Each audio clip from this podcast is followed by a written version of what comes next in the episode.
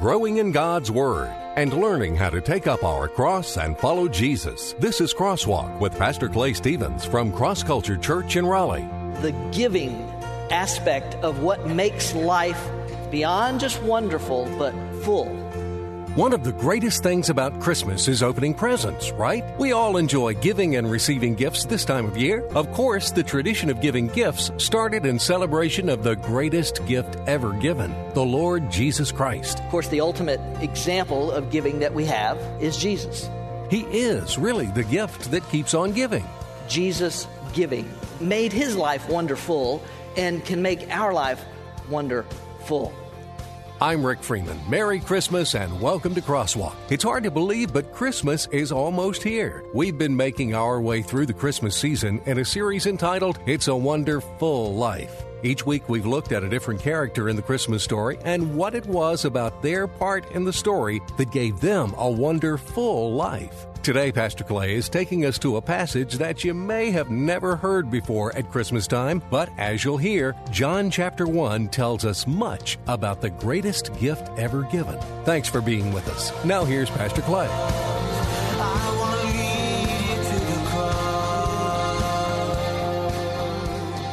I, want to talk for a few moments this morning about the, the aspect of a wonderful life that is giving.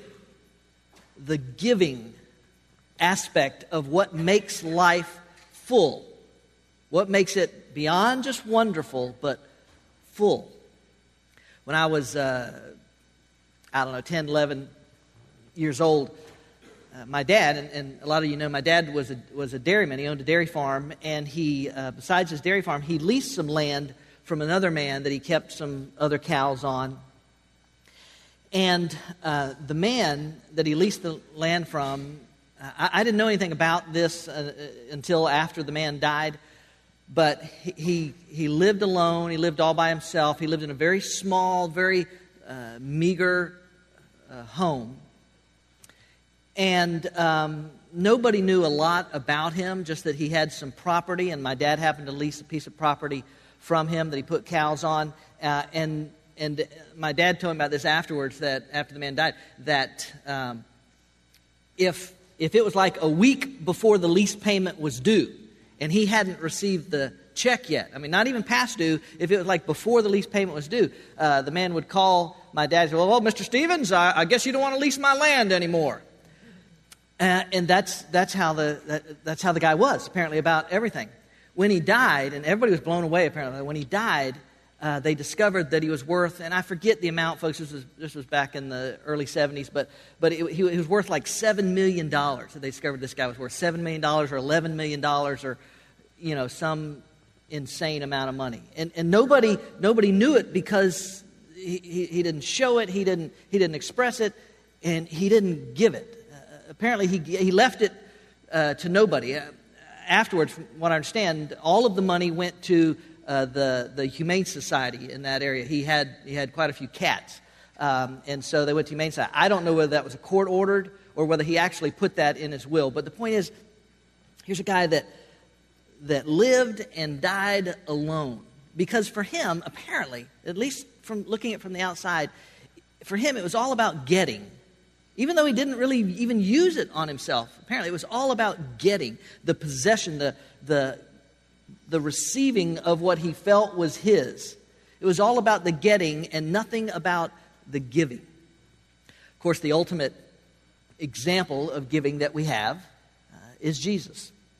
And this morning, I want to share with you and run through with you uh, three characteristics about Jesus giving that that made his life wonderful and can make our life wonderful.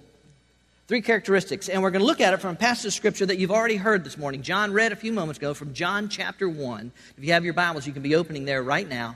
Uh, we'll have it up on the screen as well, but I always encourage folks bring your Bibles, hard copy, electronic version, however you like to do that. But bring your Bibles, open your Bibles. Feel free to, to make notes in your Bibles or, or in the uh, sermon outline that you're given. John chapter 1, verses 1 through 18. Now, John chapter 1, verses 1 through 18 is not a, a passage that you automatically think of as part of the Christmas story. But I think it belongs right there in the Christmas story. I really, I really do. John chapter 1, verses 1 through 18. John read it a few moments ago. I'm going to read pieces of it as we work through the text this morning, but we're looking at three characteristics of giving, ladies and gentlemen, and how that leads to a wonderful life. First characteristic that we're going to look at this morning is this this is the characteristic surrender. He gave up himself. Let me read uh, verses 1 through 3 and then 14 and, and 15. In the beginning was the Word, and the Word was with God, and the Word was God. He was in the beginning with God. All things came into being through him, and apart from him, nothing came into being that has come into being. And then verses 14 and 15 and the Word became flesh and dwelt among us. And we saw his glory, glory as of the only begotten of the Father, full of grace and truth. John testified about him and cried out, saying, This was he of whom I said, He who comes after me has a higher rank than I for he existed before me. Surrender. He gave up himself. Now, let's suppose this morning, and, and some of you probably have read this passage of Scripture perhaps many times, but it is quite possible there's someone in here that's never read this passage of Scripture before. Now, let's suppose that all of us were to be reading this passage of Scripture for the very first time. At this point, we don't know who the word is. If we're, if we're just starting in this, in verse 1, in the beginning was the word. In the beginning was ho logos, uh, as it says in the Greek. The New Testament was written in originally. You can probably hear our word logic in that word logos. It's the, it is the wisdom, it is the knowledge. In the beginning was the Word. So at this point, we don't really know who the Word is if we're reading it for the first time. All we know is that the Word was in the beginning. Now, don't miss the similarity, and some of you perhaps even catch it as you read it. Don't miss the similarity between, between the opening of John's gospel and the opening of the book of Genesis, the first book in the Bible. Genesis 1 1 opens with, In the beginning, God created the heavens and the earth. John 1 1 opens with, In the beginning was the Word. So, in other words, before anything was, before anything was created, there was the Word. So, John is speaking to us. He's, he's, uh, he's leading us towards this idea. Give me the, the first, uh, yeah, I'm sorry, go on. The eternality. Thank you. Sorry, I couldn't think of the word. The eternality. John's leading us toward the eternality of the Word. In other words, that's, that's, that's a big word. It's the eternal nature of the Word. So remember, we're reading it first time, so we're not, not sure. We don't know a lot about the Word, but we know that the Word was eternal. In the beginning was the Word. By the way, I, I guess I should back up since I, I put this in. I, I, meant to mention this at, at the beginning just so you guys will know, but uh, because I, I, said a moment ago that you don't normally think of the book of John uh, when you think of the, the Christmas story. But when you hear the word uh, Gospels, any you ever heard somebody say about, well, in the Gospels, uh, it's referring to the first four books of the New Testament Matthew, Mark, Luke, and John. Those are the Gospels. The word gospel simply means good news. And so uh, the Gospels are the good news about Jesus. Those four books, Matthew, Mark, Luke, and John, give us the birth, the life, uh, the teachings, the miracles, the death, and the resurrection of Jesus.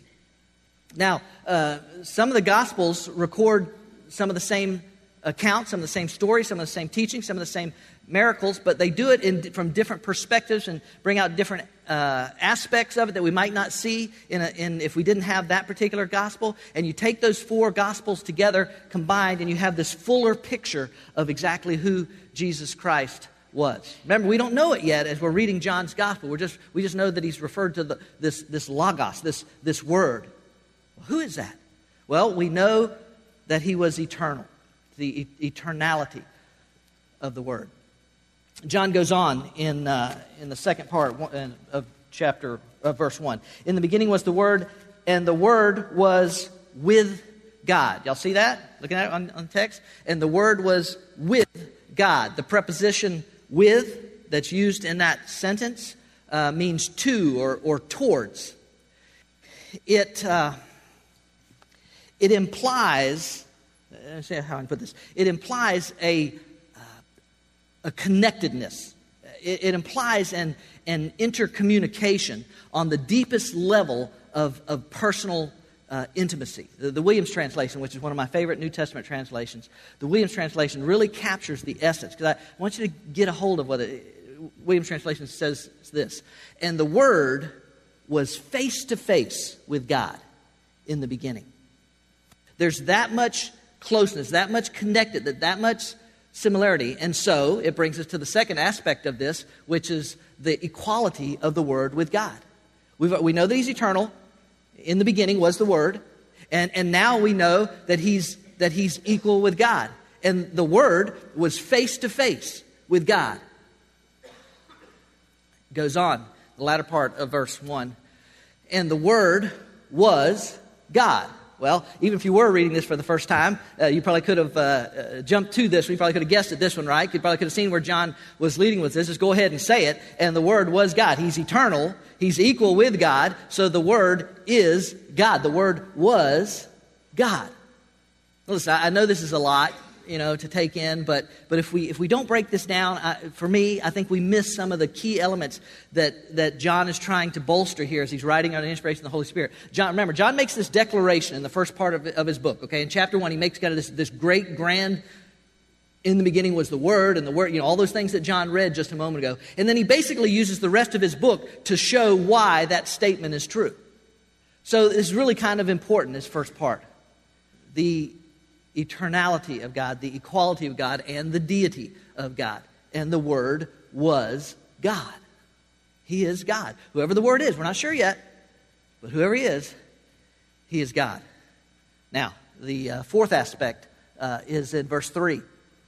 It's the creativity of the Word. Verse 3 says this All things came into being by Him, and apart from Him, nothing came into being that has come into being. This again is pointing us to this fact. John, you can see John is establishing this fact that the Word is God. Because, because when you're talking about creativity or, or creation, that is only applied. God is always the subject when, when, that is, when that is referred to in Scripture. Listen to me. Man can make, only God can create. In other words, man can, can take from what is, and, and some of you guys are so talented. It's amazing to me what, what you guys can do sometimes. I, I have this, I have this, uh, this plaque thing that, uh, that sits in my office. That's these, that's these three crosses that are made out of brass. I don't know what all it is, but Rocky Chewinski made it for me. And, and it's, just, uh, it's just amazing to me that people have talents and gifts and abilities uh, to be able to do that. My grandkids come up and they, a lot of times they'll ask me, said, uh, who, who, who, made that for you? And I said, Mr. Rocky made that for me. I to tell him over again the story about some of you guys have amazing creativity in the sense that you can, you can shape and make from what is. But only God uh, can, as we say, ex nihilo. Only God can make from nothing.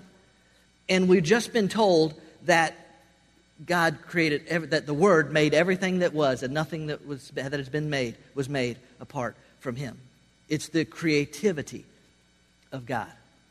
Okay, so, so what do we know? We know that he's eternal. We know that he's equal with God. We know that he actually is God. And we know that he is creator of all that is.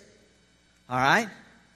Now comes the next aspect of it it's the incarnality or the incarnation of the Word. In verse 14 and 15, it says this. Watch.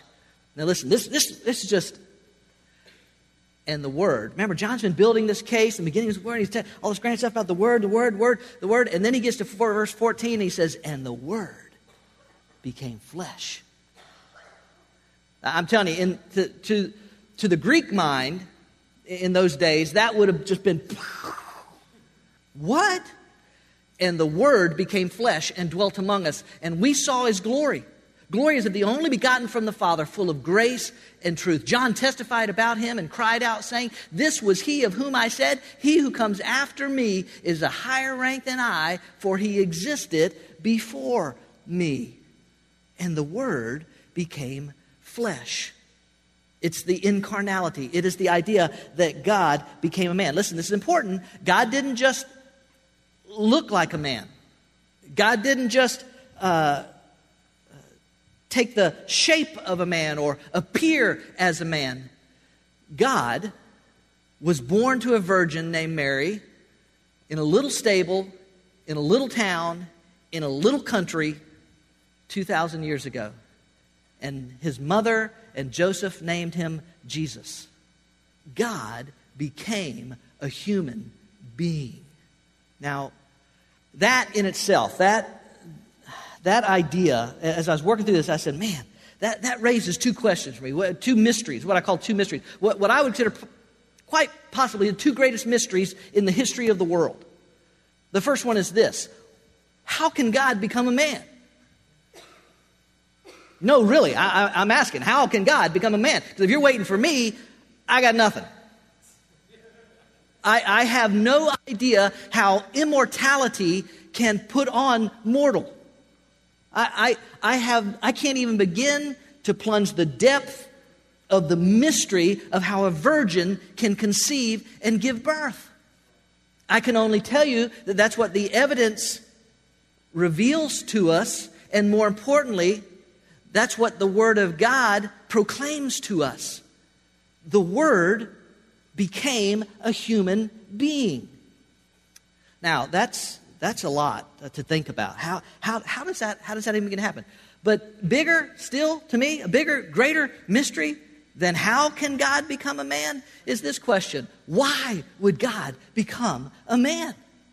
And some of y'all heard me, I, I get stuck on this sometimes because I can just ponder this for days. Why? Why? The, you can blow your mind if you think about it probably too much, and so that probably explains a lot about me. But why? Why would God become a man? Based on what we know from Scripture, was God lonely? No. Say it with me. No. Was God incomplete? No. Was God uh, missing something? No. Was God bored and so he had nothing better to do and so he set up this great cosmic stage and we're all just players in the game puppets with nothing but you know just acting out for his amusement no no it, it, it is it is mind-boggling to think why would god do this and yet even as i say that I, I understand that there is an answer to this question and you already know what it is it's love it's love. That is the only reason why God would do it. Now, listen, I still don't understand why He loves us. That, that's just, I'm, I just got to leave that in the mystery of the Godhead as to why He would choose to love His creation. But He does. And it was His love that caused Him to give up Himself. Listen, think about this, ladies and gentlemen. The greatness and the grandeur of heaven for the simplicity of a manger. He got up off of his throne so that he could be laid in a manger and eventually laid on a cross. That, if, if, if, that doesn't, if that doesn't move us to some sense of wow at the thought that God would choose to do this for us, then, then something is wrong with me. And I need to check out what it is because his love is absolutely mind boggling that he would choose to do this. But it's exactly what he did. Watch, this, watch this video.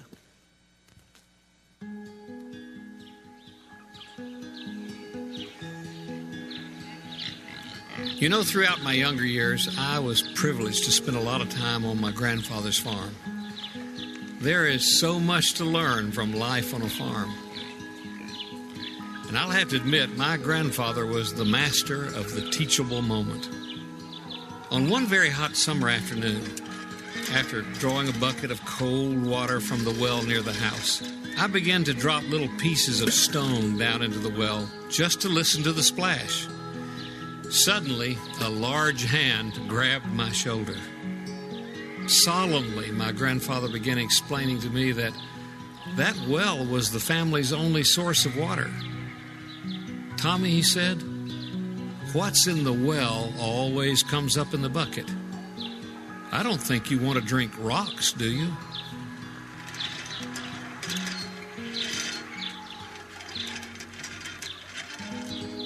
You know, my granddad was right. What's in the well always comes up in the bucket. The writer of Proverbs said it this way As a man thinks in his heart, that's what he really is. Jesus said it this way out of the abundance of our heart, we speak. What's in the well comes up in the bucket. Now, think about this. All over this world, there are billions of desperately thirsty people. They need the living water that resides in the heart of every one of you who know Christ Jesus as your Savior. We're all charged together to make disciples of all nations. And right now, by standing on tiptoe, we can literally see the ends of the earth, but it's crunch time. And for us to fulfill the Great Commission, it's going to require everything that we have. We have to be totally His. We can't live where we live and drive what we drive and wear what we wear and eat what we eat and at the end of the day call it sacrifice. Folks, something is going to have to be given, and it begins with giving everything of yourself to the Lord Jesus Christ. You know, it's your faithful giving to the Lottie Moon Christmas offering that enables people around the world to know the truth of the gospel. And it's because of sacrificial support that others like Scott and Alyssa Branding can stay focused on the task of making disciples. On the one hand, providing clean water for Burmese immigrants who so desperately need it, while at the same time providing the message of the living water in the Lord Jesus Christ. And when Christ enters their heart, they then can carry that truth into corners of this world you'll never visit yourself. So give sacrificially. Give out of your heart. After all, what's in the well does come up in the bucket. I show you that video to help you understand that, that the fact that Christ gave up himself, he surrendered the, the majesty and the glory of, of heaven to come to earth to be a man, that, that, that, should, that should inspire us and awe us, but it should also motivate us to think about the fact that I can give up myself. Some of you have heard me talk about it before. You've heard others talk about it. I, I wrote about it in my, in my pastor's perspective this week that I'm sure you all read that talks about this, this thing we call the Lottie Moon Christmas offering that we take up every year at Cross Culture Church. Now, the way we do it, we, give, we, we encourage people to give uh, a small amount every month all through the year so that by the end of the year they can give even more. That they will have given more than maybe at just one time at Christmas time. But that's just one example. The International Mission Board uh, is an agency that you, that you help support. If you give uh, your tithe to this church, part of the percentage of that goes every week to the, to the cooperative program, and those dollars go, part of those dollars go to the International Mission Board the International Mission Board puts 5,000, currently somewhere right around the number of 5,000 missionaries on the field all over the world. 5,000. Think about that number now. Now, it's a drop in the bucket compared to a population of 7 billion on this planet. But 5,000 are put out there, and they're out there because of giving through weekly giving to the cooperative program. And 50% of the budget for the International Board comes at Christmas time with the Lottie Moon Christmas offering. Now, I've had people uh, say, well, you know, if you didn't take up this offering, you, people might give more money uh, you might have more money for the, for the church. It's, folks, you understand? This, this is about surrender of what we would want or what we would think and, and, and saying, this is about giving up what I think I'm due or owe or, or whatever and think about what God would desire for us to do. That's a wonderful life where you can give away because you know there's something more important. And, which brings us uh, to the next uh, characteristic of Jesus giving sacrifice. He gave of himself. He gave up himself. He gave up his, his, his rights uh, as, the, as, the, as the king on the throne. He was God. He, he, he gave up that right. By the way, I need to say this before I move on. Everybody look at me because I want to make sure that no, nobody misunderstands. He did not give up being God. Okay? Well, make, make sure you, you understand that. We don't want any heresy entering here today. He did not give up being God. When God took on flesh, he did not stop being God, he became the God man. Yes, it's true, he gave up the, the splendor of heaven, he gave up, he gave up some things temporarily, but he did not give up who he was. Sacrifice, he gave of himself. Verse 4 uh, In him was life, and the life was the light of men. The light shines in the darkness, and the darkness uh, did not comprehend it. Some translations have did not uh, overpower it. There came a man from God whose name was John. He was, He came as a witness to testify about the light so that all might believe through him. He was not the light. In other words, John, he was not the light, but he came to testify about the light. There was the true light, which coming into the world enlightens every man. He was in the world, and the world was made through him, and the world did not know him. He came to his own, and those who were his own did not receive him. He gave of himself. Listen, to talk about what, what God gave up, okay? To the giving, what he gave up, to talk about it, talk about the majesty and the glory and the, you know, the wonderful splendor of heaven and, and you know, taking off his royal robes to put on swaddling clothes and, and all that kind of stuff. To, to talk about that stuff is great, it's fantastic, and, and it's, it's good, it's important. But if it stops there, if we stop there, you and me are in a boatload of hurt. If the story ends there with just the fact that God came down and hung out with us for a while, we are in a boatload of hurt. Because the story doesn't end there. It's not only about his surrender, it's about his sacrifice. It's about what he came to do, what he came to accomplish when he came here. He gave of himself. Uh, liberal theology would like us to focus on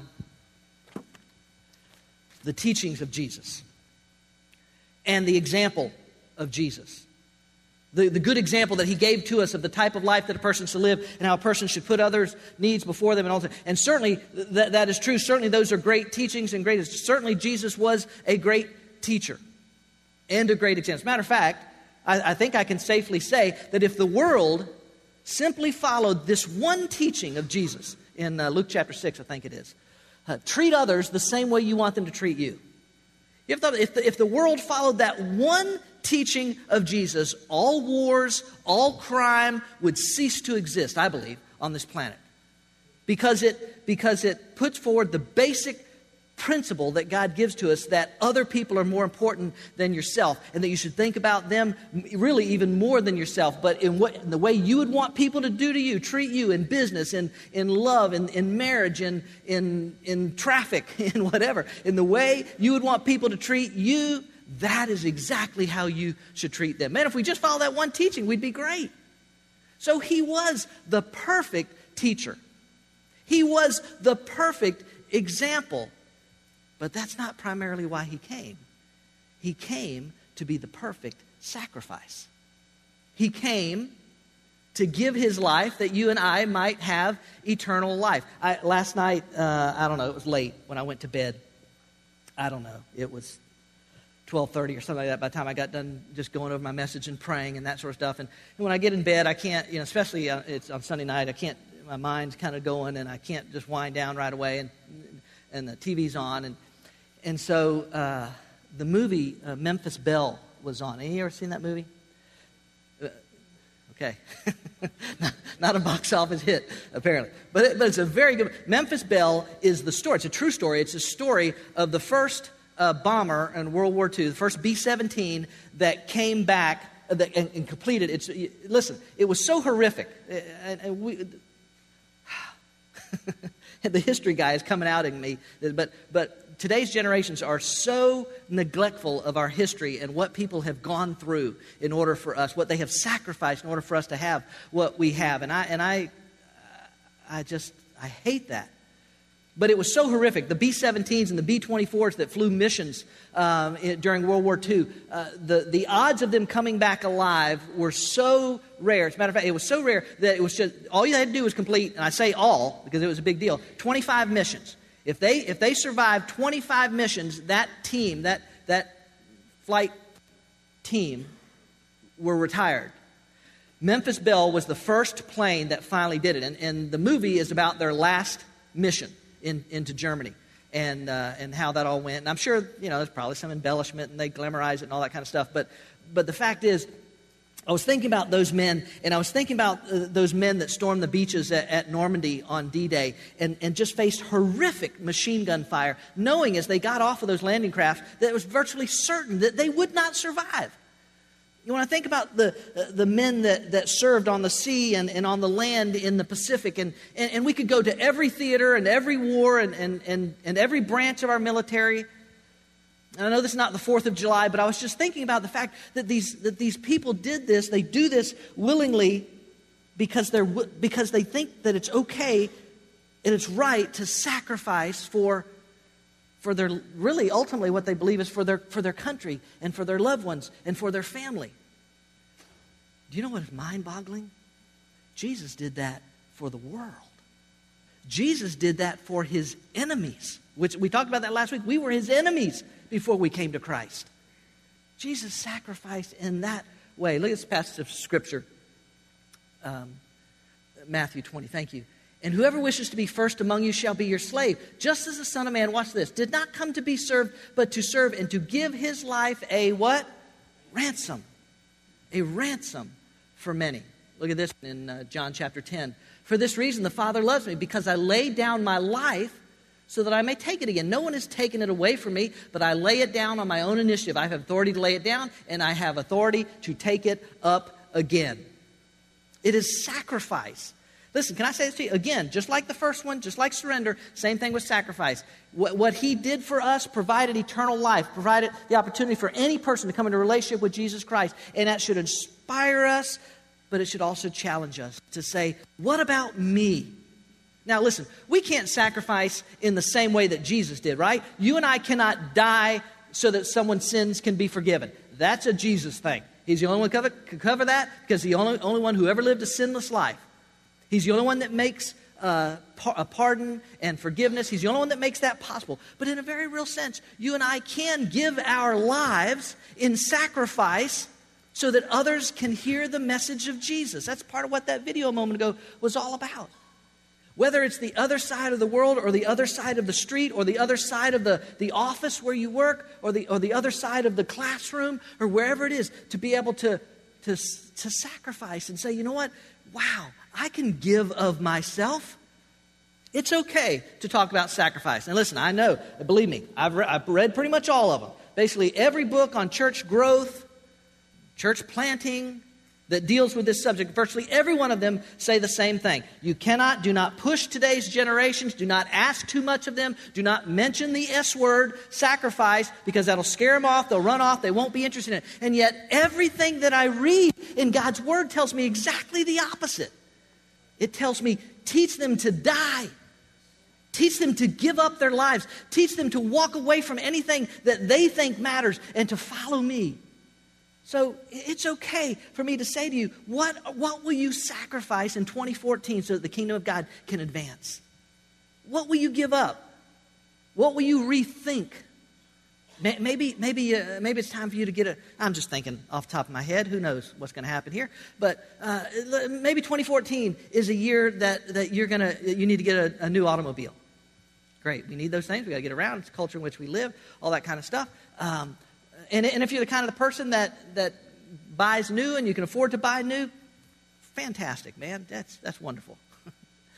but is it possible that you could think sacrificially and say, you know what? I could buy a two year old vehicle and save the difference, uh, whatever that difference was of what I've saved up, I could give that to some kingdom advanced purpose.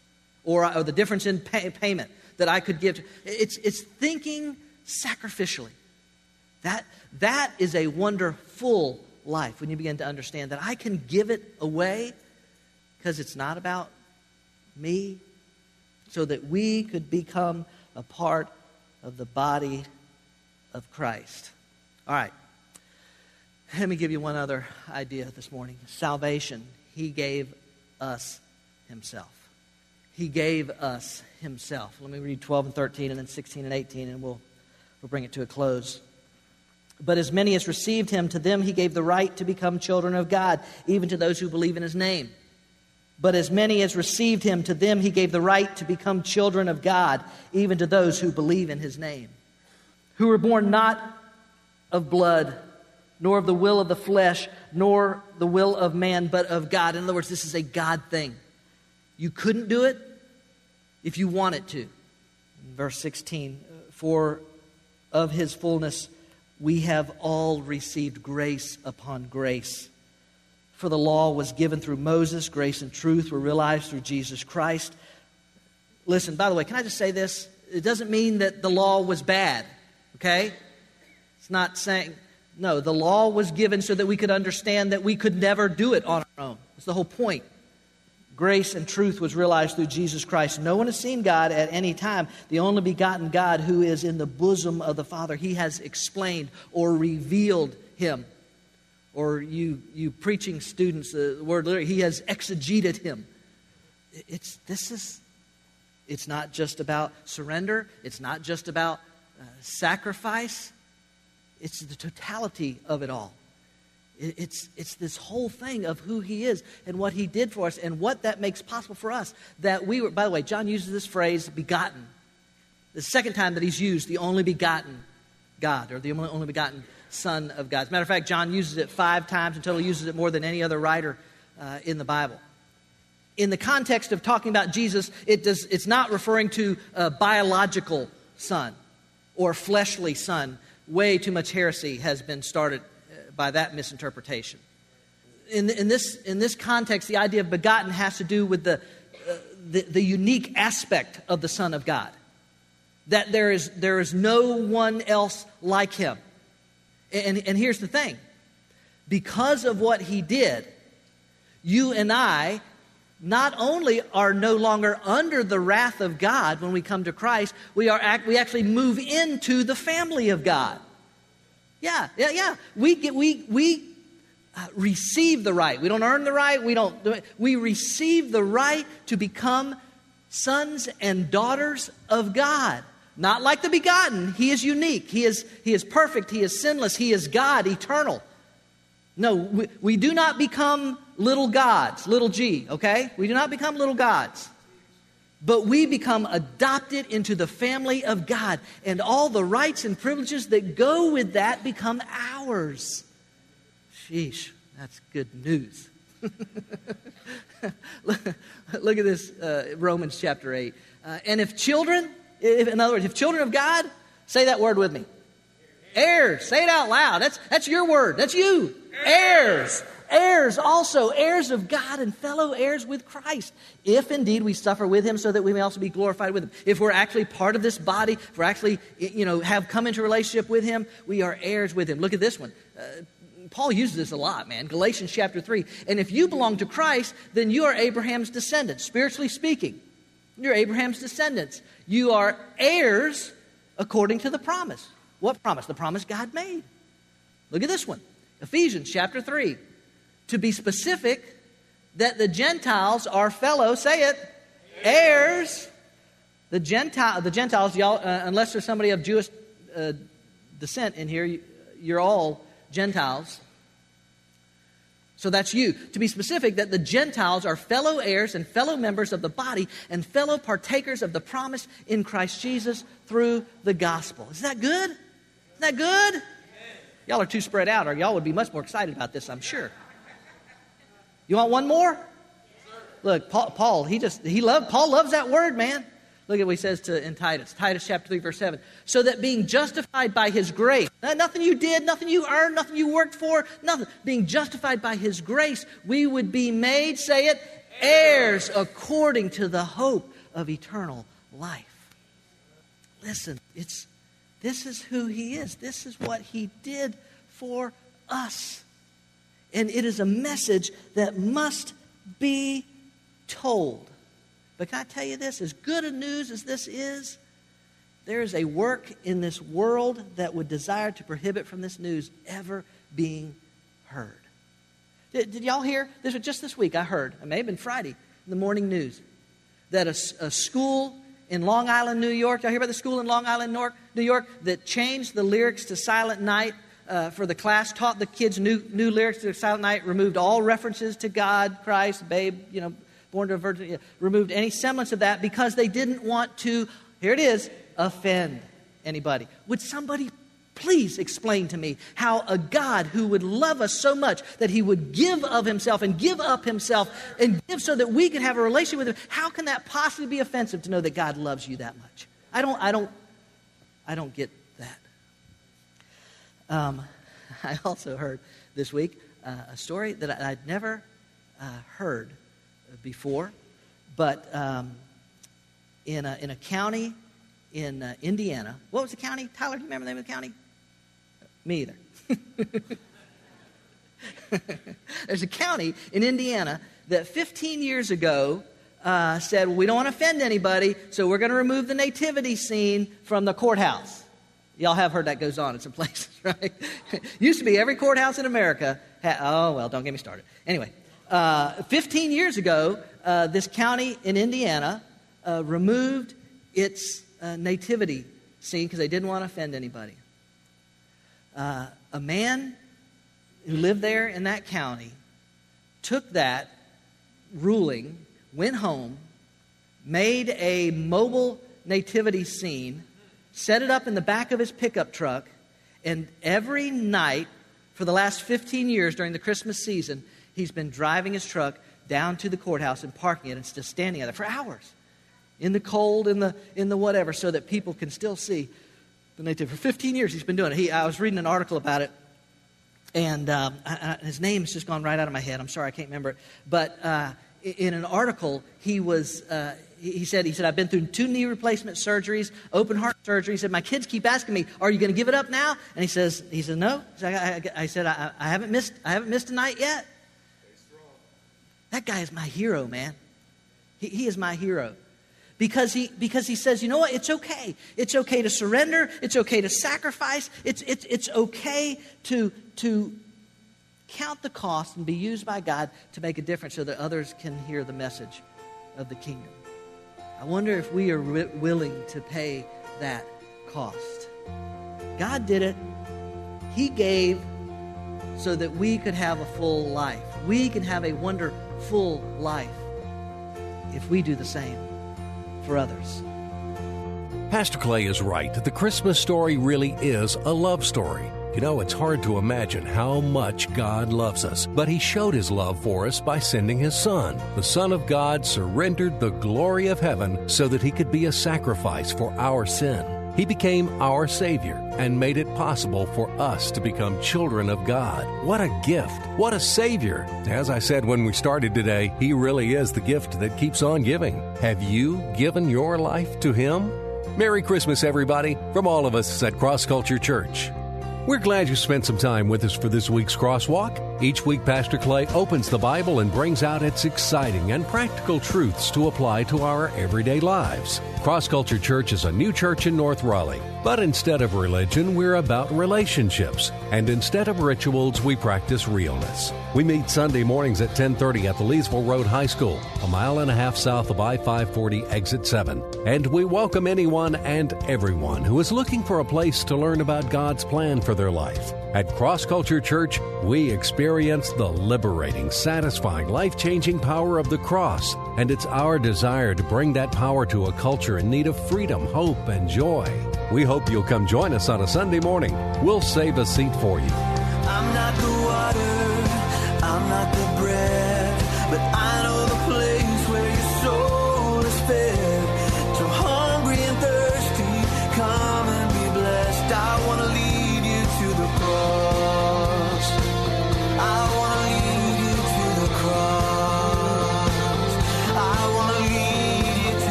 Cross. Culture Church, taking the cross to our culture and taking our culture to the cross. Visit us online at crossculturelife.org.